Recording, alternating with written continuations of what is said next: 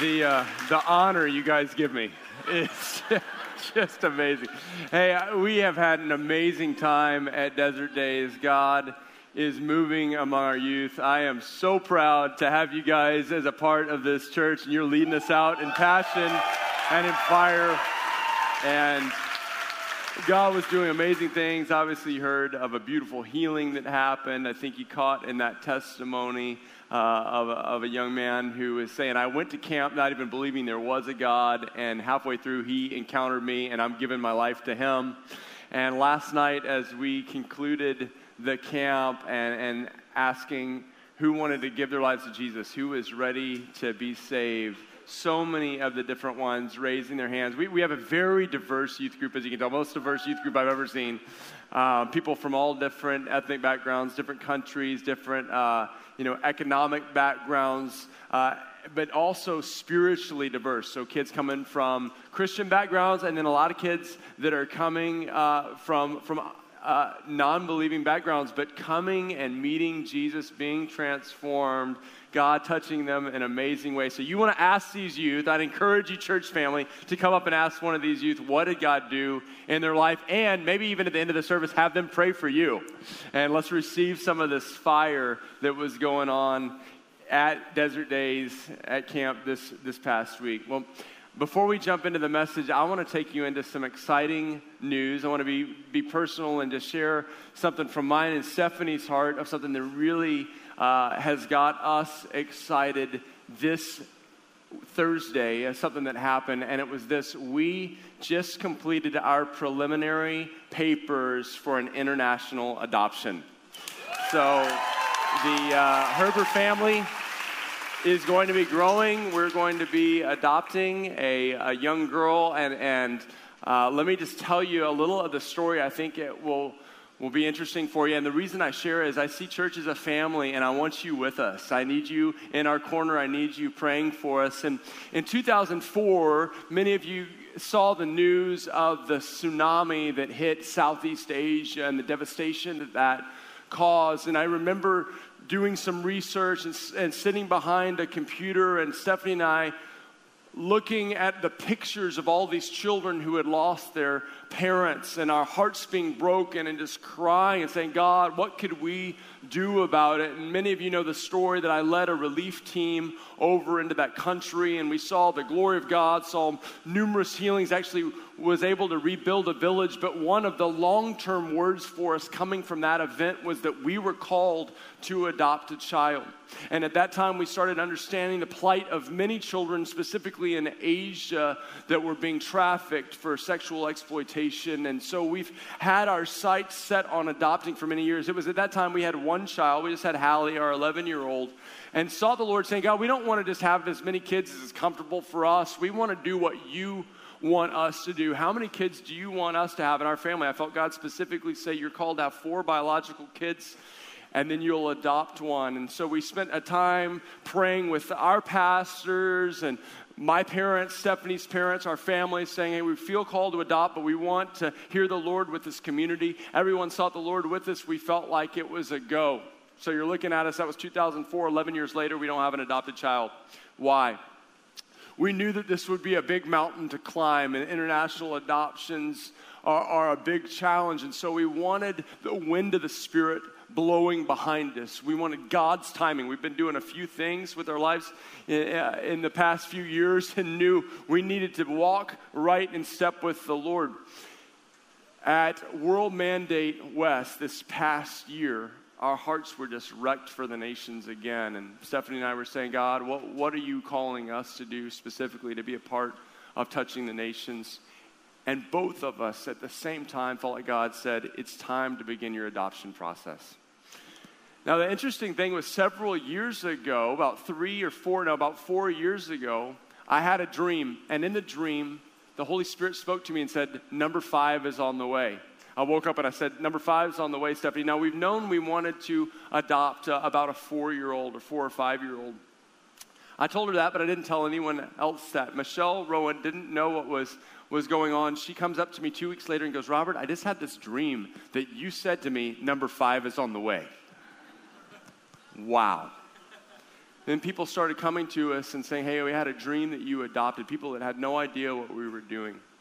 Well, fast forward to several months ago, we began our, our process and we found out that Thailand was actually going to be impossible for us to adopt from. We had felt Thailand for years, and that's where we're planting our second church campus right now in Bangkok. And it was an, it was obvious for us, but God had spoken to us. But as we went to different agencies, there's four agencies that, that f- facilitate adoptions out of Thailand. As we went to them, we found out that there were different uh, prerequisites that you have to fit in.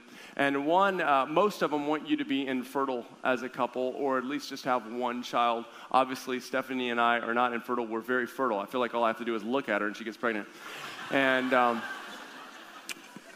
so every group we talked to said, well, we can't facilitate an adoption. And, and, we came to the end of the groups, and they basically said it's impossible.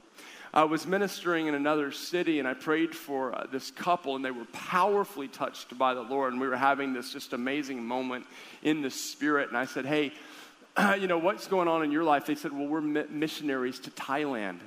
I said, Well, would you please pray for me? We're trying to adopt out of Thailand, but everybody's saying it's impossible because we already have four kids. They say, Well, we've heard that before, but we have four kids and we adopted from Thailand. And we will do everything in our power to help you make this happen. Oh, that's awesome. You know, what man says is impossible is possible with God. Then God connected this to a new organization that's just starting facilitating adoptions out of Thailand. They said, I know it says it's impossible, but we'll help you make it happen.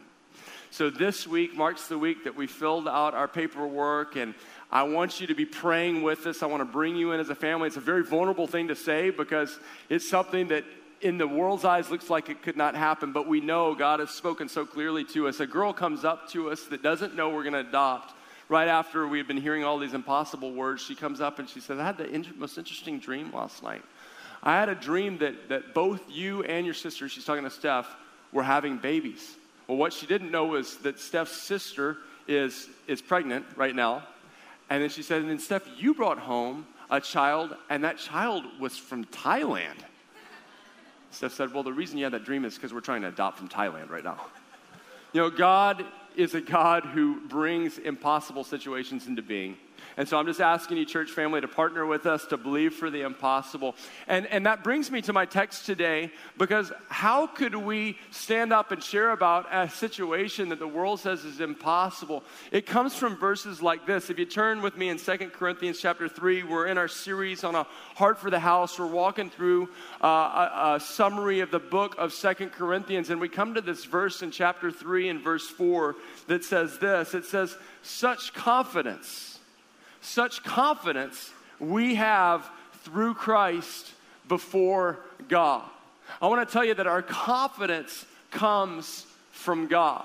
It's not from us. Isn't confidence a beautiful thing? We, we all love to be around someone who, who has a holy confidence, a pure confidence. Not someone who's cocky, mind you, but, but someone who's just secure in, in who they are. This is something I love about Joel Sanders, you guys, youth pastor. I remember uh, Joel was in the college group I led in Texas, and, and he was so different from so many of the other young guys that were always trying to, to, to vie, to be in the scene, to, to try to get in some popular group, to gain acceptance. Instead, Joel had been met with by God his freshman year, and he just had this peace about who he was. He was secure in who he was. And therefore, instead of always trying to get into some group, it was like groups of people just formed around him. You know, when someone walks in peace, then you receive their peace, and you can be peaceful in who you are. And so I watched as just groups of people of all different types of groups, all different backgrounds formed around Joel, and people felt loved and valued and accepted. And so when God called us out to San Diego, and I knew He wanted to do something powerful among young people, the one college student I invited to join us from my college group was Joel Sanders. And aren't you guys glad he decided to come? Here's what I want to here's what I want to tell you though. God wants to make you confident. All over this room, if you're anything like me, I started so insecure. I might have looked like I had things going on, and put together on the outside, but I was so insecure. I'd walk in a room like this and to say, you know, do people like me? What do people think about me? What what do people, you know, say about me behind my back? I was so insecure. But as I dove into the presence of God and said, said, God, you're the one who can meet my acceptance needs, He started changing me from the inside out. This is my desire for you. My desire for each person in this room is that you would walk into this room and just be like this Hey, I'm here. You should love me. Can you imagine if that's how you felt? Every room you walked into, you're like, I'm a gift to this room. I think God actually wants you to live life with that mindset. I would just be brokenhearted if my children came into my house and they're always going, you know, I wonder what my brothers thinks about me and my mom and my dad and you know, what do they think? And I want to tell you a lot of Christians are living their lives like that. What does Father think about me? They don't even call him Father. What is God, that distant God? What does he think about me? What does the church think about me? Instead of walking in and saying, I'm here, love on me. That is the calling of every believer. And that's what the Apostle Paul is writing. He says, such confidence we have through Christ before God. I want to tell you that God doesn't want you to wonder how He sees you. He doesn't want you to live in this awkward place of does God like me or is He mad at me or is He upset? Does He accept me? No, God wants you to live in a place of confidence. Not because of what you've done, right? Listen to this next verse. It says this Not that we are competent in ourselves to claim anything for ourselves. Now, listen, as long as you put your confidence in what you do, you're going to be on an emotional roller coaster.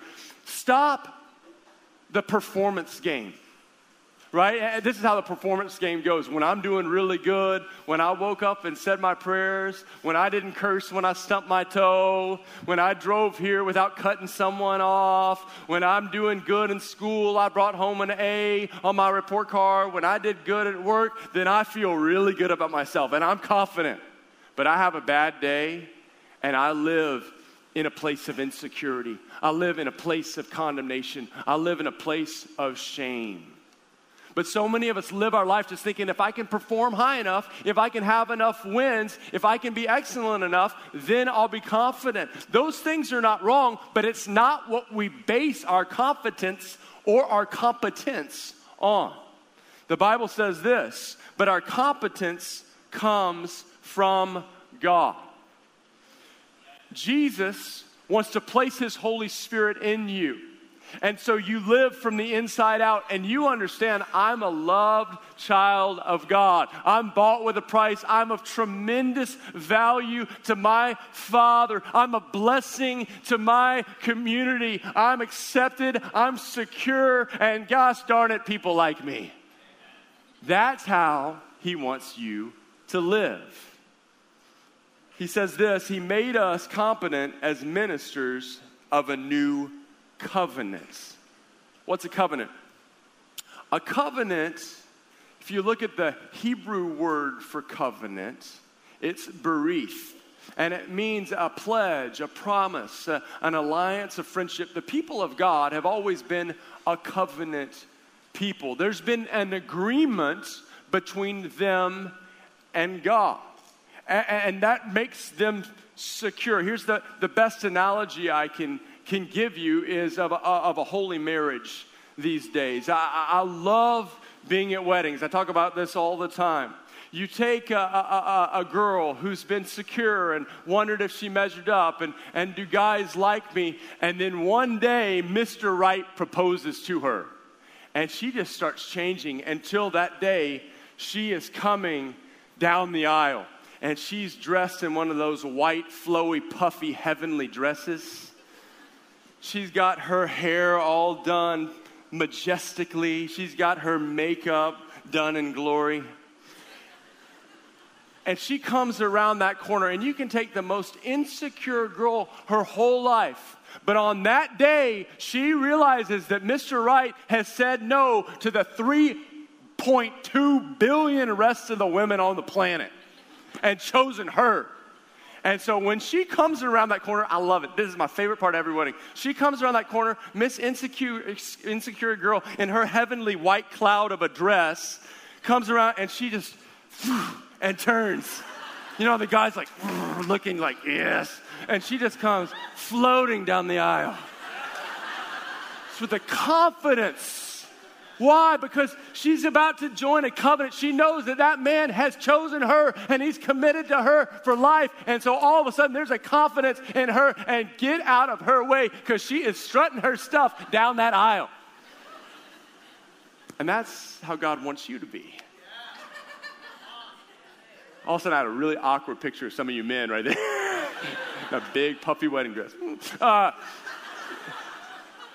God wants you to have that confidence in his commitment to you. Now, it's not the old covenant. He says it's not the old covenant, it's a new covenant. So let me just explain the old covenant for a moment. The old covenant was this God, God had marched the people out of Israel, I mean, out of Egypt, the Israelites out of Egypt. He had delivered them through, through the, the, these amazing signs and wonders. And then he gives this law to Moses. He, he writes this law up on the mountain. He, he writes this law to Moses. And this old covenant is this if you'll follow my law, if you'll follow these Ten Commandments and these other rules, these, these are good for you, you're going to be protected, and then I will bless you. So that was great, except that we have this problem, and it's called sin. So, although we're not supposed to cheat, we're not supposed to steal, we're not supposed to covet our neighbor, we just do those things. And so, continually, the people fell short of those laws that God had. So, their relationship with God was always broken. And the law ended up just reminding us that we're not perfect and that we're always falling on our face. That was the old covenant. But the new covenant, which you actually have a chance to live under is this God realizes, God says, of course you can't fulfill the law. Of course you can't be perfect. Only my son can. Jesus, I'll send him to the earth to show you what a life looks like in righteousness. And then he'll actually die on the cross to pay for all these sins every time you were falling short and you deserved the punishment of sin, which is death. He's going to die in your place. Jesus took our sins in his body on the cross. He paid for our sins. We deserve to die. He died in our place, but he doesn't stay dead. He raises from the dead. He defeats the power of sin and death, and then says, If you'll accept me as your Lord and Savior, I'll put my spirit in your heart. And this is the new covenant. It's not just letters of the law, it's actually walking with me, with the living God inside of you. Wow. Let me just put up this little chart for a second to explain the difference between the old covenant, and the new covenant. I think this might help you a little. The old covenant is this. Man, that's a handsome guy up there. Okay. the old covenant is the law of Moses. It's written, Moses got it on these tablets the new covenant is the gospel of Christ. It's the good news of salvation in Jesus. The old covenant is just written on tablets of stone. I mean, this is awesome. The finger of God comes down and sketches laws in the stone. I mean, that's awesome. But look at this the new one is written on human hearts. The Holy Spirit actually making his home in your heart. The old covenant was of the letter, the new covenant is of the Holy Spirit. The old covenant kills, the new covenant gives life. The old covenant is the ministry of death. The new covenant is the ministry of the Spirit. The old covenant is the ministry of condemnation. The new covenant is the ministration of righteousness. The old covenant was glorious. I mean, there was some glory going on, but the new covenant is exceeding glory. The old covenant passes away, but the new one remains forever. Let me help you understand, wrap your mind around the old covenant versus the new covenant for a minute. I love my grandmother. She's 94. She's at the end of her life. She is the most lovely woman, and she has very exquisite tastes. And so my grandmother loved to, to go and tour palaces and castles. And as a teenager, when I was many of you guys' age, she actually took me on a trip to Europe to go through all these majestic sights. And I remember going to Versailles, that beautiful palace in France, and, and, and it was awe inspiring. And there's these uh, amazing gardens. And, and, I just wanted to run and play in these gardens. And I realized, no, you have to be on this tour and you can't go and hide and play. You have to just march right in line with your tour company. And then we go into the house, and this house had so many rooms. And I'm just thinking, man, I'd love to go play hide and go seek. And the tour guide looks at us and says, You have to walk exactly on this one little carpet and don't move outside of the stanchions with these ropes and do not touch anything. And in fact, don't even take pictures because you'll hurt the artwork. And you know, as a kid, you're just like, oh, this is amazing. I, I, I want to run. I want to play. I want to hide. I want to get lost in here. And I realize if I do any of those things, I'm getting kicked out. I touch one of those pieces of art, those guards are going to tase me. I w- realized quickly, although this is glorious, I'm just a tourist. This isn't my house. I don't belong. Now, here's the cool thing my grandmother actually, back in Texas, has this massive estate, this grandiose home. And when I went into her home, when I got to go into that, I wasn't a tourist. I was a grandson. I was a child. I belonged. And so I could go and I could play hide and go seek. And I played hide and go seek in the different rooms. My sister's here on the front row visiting. Hi, Heather and Hannah. I mean, hi, Heather and Robert. You're not Hannah, you're Robert. Okay, sorry. My, she has a twin named Hannah, and he looks nothing like her. Um, but my sister and I would play in, the, in these rooms, and, and, and we get to go and, and play in the gardens. We could pick flowers, we could go swim in her pool. She had this little go kart that we could ride around. I mean, we had all the benefits because we were children of the house. Guys, this is the difference between the old covenant and the new covenant. The new covenant, you're a child. The inheritance is yours. And, and, and here, I got all confident, and I'd actually be a little prideful because I love bringing my friends into this kind of thing. Because I'd be like, hey, come on in. Come into my grandmother's house. Come see these rooms. And I loved watching them get all wide eyed. Hey, and let's go play around. Let's go swim in the pool. Do you have a confidence that the kingdom belongs to you, Christian?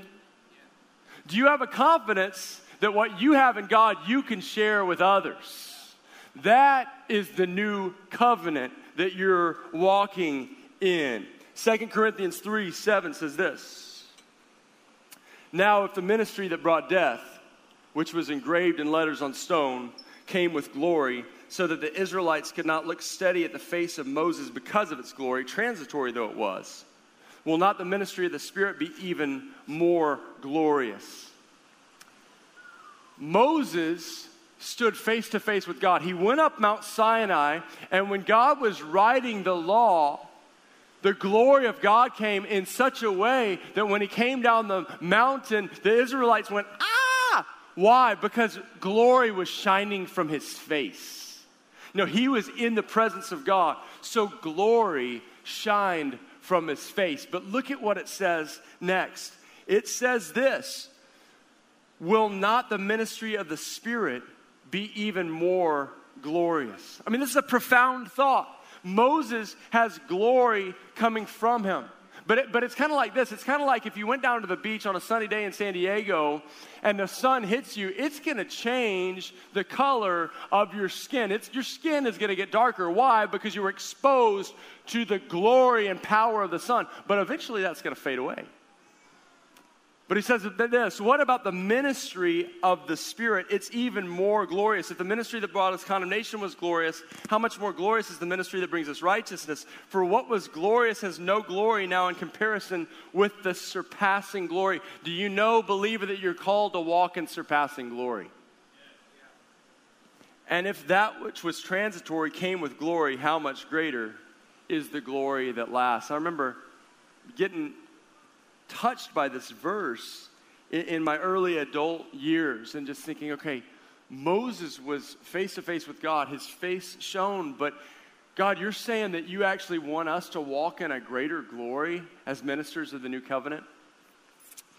We were taking an outreach to, to Austin, Texas at Halloween time, and there's a street called Sixth Street where hundreds, a thousand people went to party and engage in all kind of revelry at, at, Halloween. And so we love taking the light of God to the darkest places. But I was really, had really been impacted by this verse. And I said, okay, God, if Moses saw you face to face and his face glowed, can you make my face glow because of the Spirit of God living in me? And, and, I remember sharing this with someone, and they said, Well, I don't think you could actually take that literal. And I thought, But, but why not? It, it's here in Scripture. So I actually started praying, God, would you actually make my face glow to where people would see the glory of God and stop and talk to me? I know that's a crazy prayer, but, but could it happen? We were leading a couple of hundred students. We parked some buses uh, a, a, few blocks from 6th Street, and we're walking with them. And I had just been praying this prayer over and over and over again. And there's two of us guys, me and my friend Brian, that are leading a couple hundred students behind us. As we're walking, these two women who are coming from partying and they're pretty scantily clad, I watch them as their faces go like this, and they start pointing at us. And these women start saying this What is that light? What is that light? And I'm going, Oh my goodness, this is really happening. They go, What is that light? And, that's, and they got closer and they go, What is that? It's like there's halos shining over your head. And I looked at them and I looked up and I didn't see anything. But I said, It's the glory of God. And they went, Wow. And right there, these women stop and we get to share the gospel with them. Coming from partying, they see the glory of God and we preach the gospel to them. And you can better believe the rest of the night, man, I was ready to take a bullet. I'm like, oh, come on. I, I, of course, I, of course, I'm not saying this is all the scripture is talking about.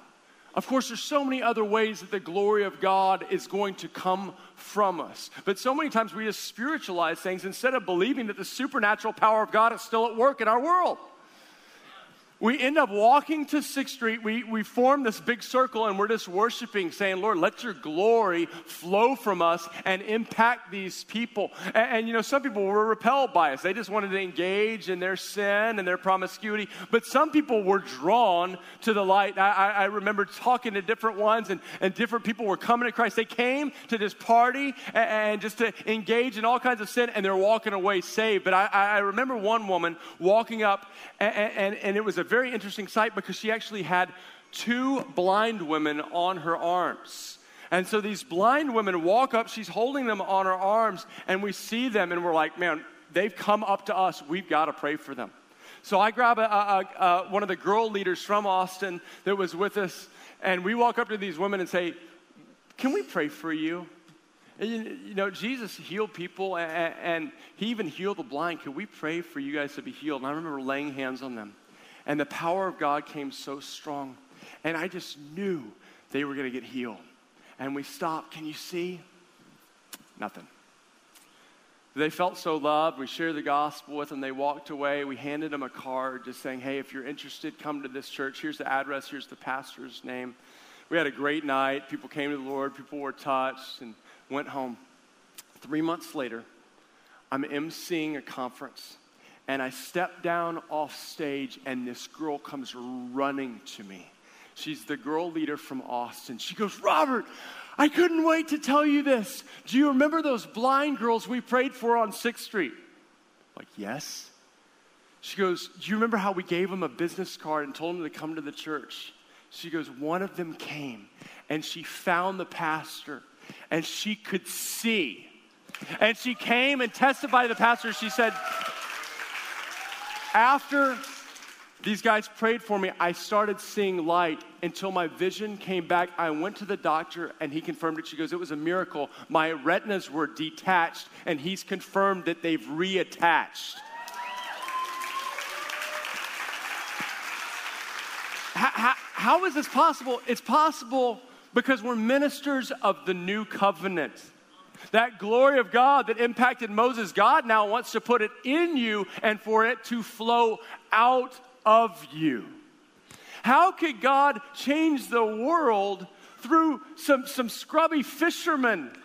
You know, I, this, this past week on Tuesday, we went on a fishing trip. We took some, some kids out on a deep sea fishing trip that was donated to our church, and we were with some of the boat hands. And, and, and these, were, these were fun guys, but they weren't probably the guys that I would have thought would be the world leaders to change the world. You know, they hadn't showered, they're all scrubby, and every time we'd start the boat again, they'd, they'd, they'd light up another cig, and, and their language wasn't the most edifying language that you've ever heard. And, but that's who Jesus chose to change the world.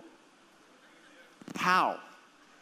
Because it wasn't about these fishermen perfectly obeying the rules, it was about these fishermen knowing that they had nothing in themselves and then they needed a Savior and that the Holy Spirit could come in and indwell in them and the glory of God would shine out of them. And so it was said actually in Acts chapter 4, verse 13, when they saw the courage of Peter and John, two fishermen, and realized that they were unschooled and ordinary men, they were astonished.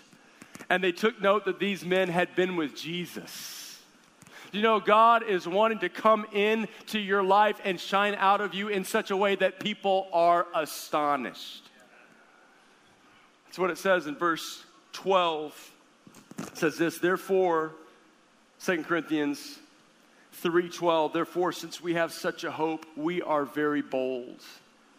You know, I loved last night watching these youth get bold as the Holy Spirit was filling them. Some of these guys, they came in not even really believing in God. By the end of the week, they're going up and laying hands on, the, on, on sick people and praying for the power of God to come. They're going up. They didn't even believe that God spoke. And now at the end of the week, they're going up and prophesying over people. The boldness on them was incredible. Why? It's not because they think they're so awesome, it's because they know that an awesome God is living inside of them. Let me ask you, church, would people say that you're bold? Now, some of you would say, well, that's not my personality. I'm not really a bold person. I'm not asking you about your personality. I'm asking you, is the Holy Spirit so filled your life that He can break out whenever He wants and you're bold for His kingdom? You know, because the world needs a bold people for Jesus. People are doing bold things for, for all types of uh, uh other things they believe in, but who's going to be bold for Jesus? And the great news is you don't have to conjure it up in your flesh. It's just draw into Jesus, let His Holy Spirit overtake you, and you step out in the boldness of the power of the Spirit. Verse 13 We are not like Moses, who would put a veil over his face to prevent the Israelites from seeing the end that was passing away. Verse 14, but their minds were made dull. For this day, that same veil remains when the old covenant is read. It's, it, it, has not been removed because only in Christ is it taken away. Even to this day, when Moses is read, a veil covers their hearts. But whenever anyone turns to the Lord, the veil is taken away. Listen very carefully. Some of you have come in and you're just exploring the claims of Jesus and you're kind of wondering about this whole Christianity thing and, and you know that Christians are different. So you're wondering, okay, are they just, is it just about following rules? Is it just about trying to be, be different? And what the scripture is saying is no, it's not just about reading the rules and, and trying to do this religion thing. It's about receiving Jesus Christ as your Lord and Savior, letting Him put the Holy Spirit of God in you. Then a veil that separates us from God is ripped. You have access to the King of Kings and Lord of Lords, and His Spirit makes you new from the inside out. You become a new creation in Him, and then all things are possible. Says, Now the Lord is the Spirit, and where the Spirit of the Lord is, there is freedom. One of my favorite things that happens when people really come in contact with the power of the Spirit is they start getting free. I mean, don't you want to live a free life? I don't know about you, but there were so many things that I've been in bondage to, whether it was, was things that I just kept going back to, sin that I kept going back to, or, or, or, or I was just bound up in fear, or I was bound up in insecurity. When the Holy Spirit starts taking over, you start getting free.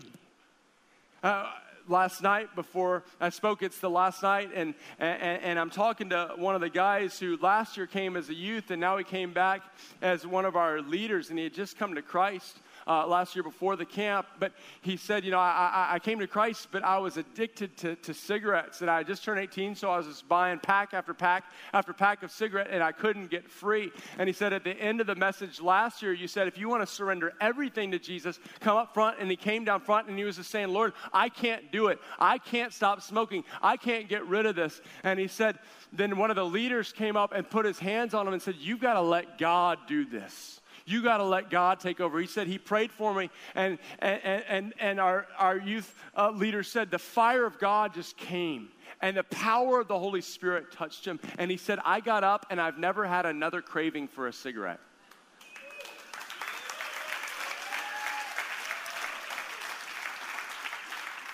God wants to set us free. He wants to set us free from addictions.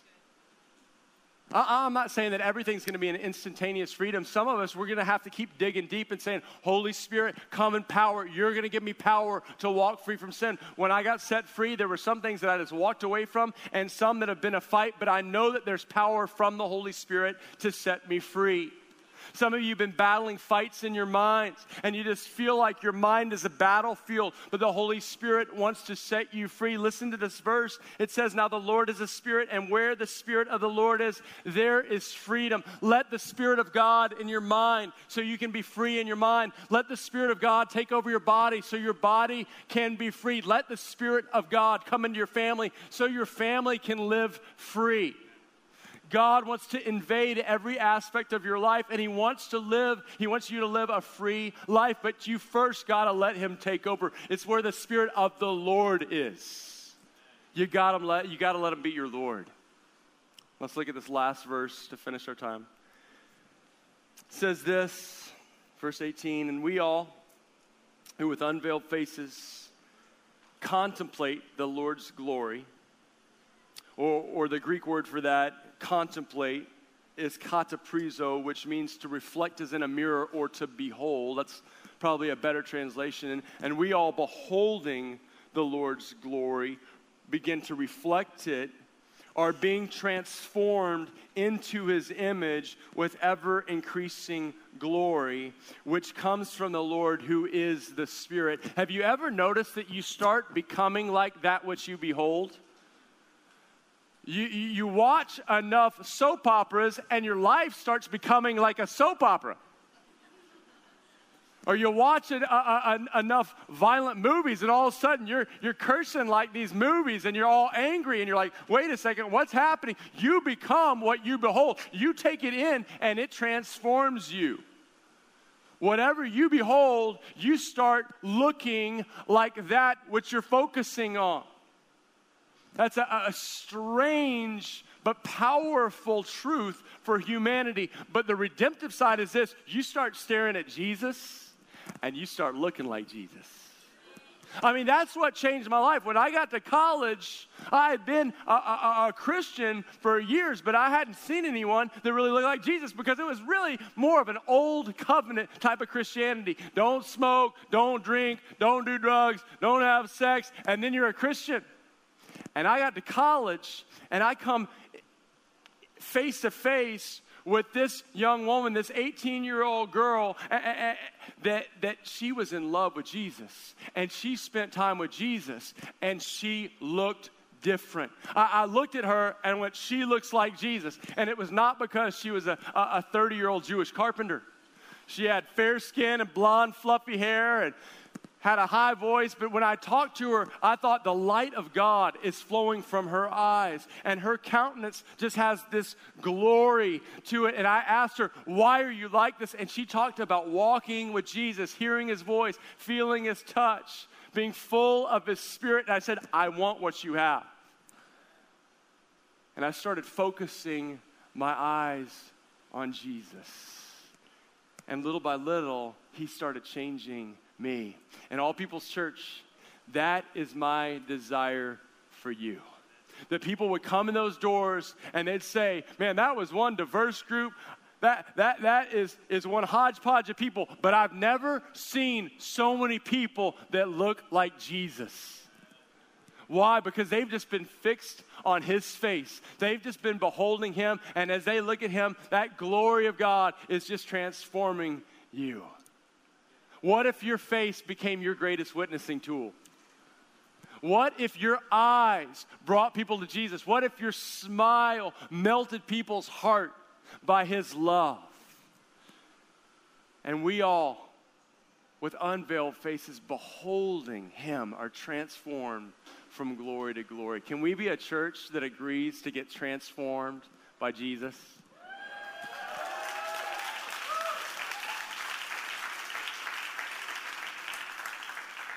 I mean, seriously, let me just finish with this. What if you walked out of here and instead of worrying about how much you're performing or how many gifts you have or if I made enough money, what if you just walked out saying, Jesus, I just want to focus on you and I want to look at you and let you just transform me? It, I don't care what happened in the past. I might have fallen on my face a million different times. But today is a new day where I can fix my eyes on that perfect one who loves me, who paid for my life with his death, who raised himself from the dead and is drawing me close. And I want you to just transform me. And as I'm transformed, I'm going to be a light to my family, to my community, to my school, to my workplace. And the glory of God will change a hurting and broken world. Why don't we stand up?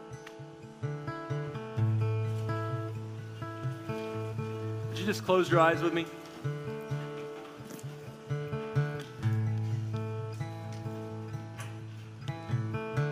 Every time we gather, I, I like to give people an opportunity to meet Jesus as their Lord and Savior. And there might be some in this room that say, you know, Robert, I, I, really more saw life, saw Christianity as a bunch of rules, but I'm understanding today that Jesus died for my sins. And I don't know if I've ever let him come into my heart. I don't know if he's really living inside of me. I think God is more up in heaven right now, and I'm down here on earth. But man, if there's an opportunity for me to actually let him into my heart and for me to be cleansed from my sin, for me to know that I'm going to go to heaven when I die, then I want that. If that's you and you want to nail that down today, I just want to lead you in a prayer. And you can just say this prayer right after me. And the Bible promises that if you confess this with your heart and you believe it, that you will be saved. So just pray with me if that's your heart's desire today. Just say, Jesus, I need you. Thank you for dying on the cross. Thank you for forgiving my sins. I invite you into my life to be my Lord and Savior fill me with your Holy Spirit and make me new. And I'll follow you forever. And all over this room, I just want to pray for those that just say, Yeah, today, Pastor, I don't know about yesterday, but today I am declaring that Jesus is my Lord and Savior, and I'm going to let Him come in and forgive my sin to take over my life. If that's you and you're praying that today with me, we just raise your hand and just keep it up so I can pray for you. Just raise your hand. Awesome. All over this room, people raising their hands. Just raise your hand high. Just tons of hands all over this room. Raise your hand high. If you want me to pray for you right now, you say, I'm giving my life to Jesus. Just raise your hand high all over this room. Praise God. Who else? Just raise your hand. Awesome. Just keep your hand up as I pray for you. Lord Jesus, I thank you for all these ones that are saying, I need Jesus. I need him to be my Lord and Savior. He died on the cross for me. He's forgiven my sins. Now, Lord, thank you that this is the beginning of their new life in you. The Bible says that they're a new creation in Christ. You'll never cast them away from your love. And when they, they die, they'll go and spend eternity with you in heaven. Lord, we celebrate this new life today in Jesus' name. Let's give a hand, church, to what God's doing. Prayer team, come on forward right now.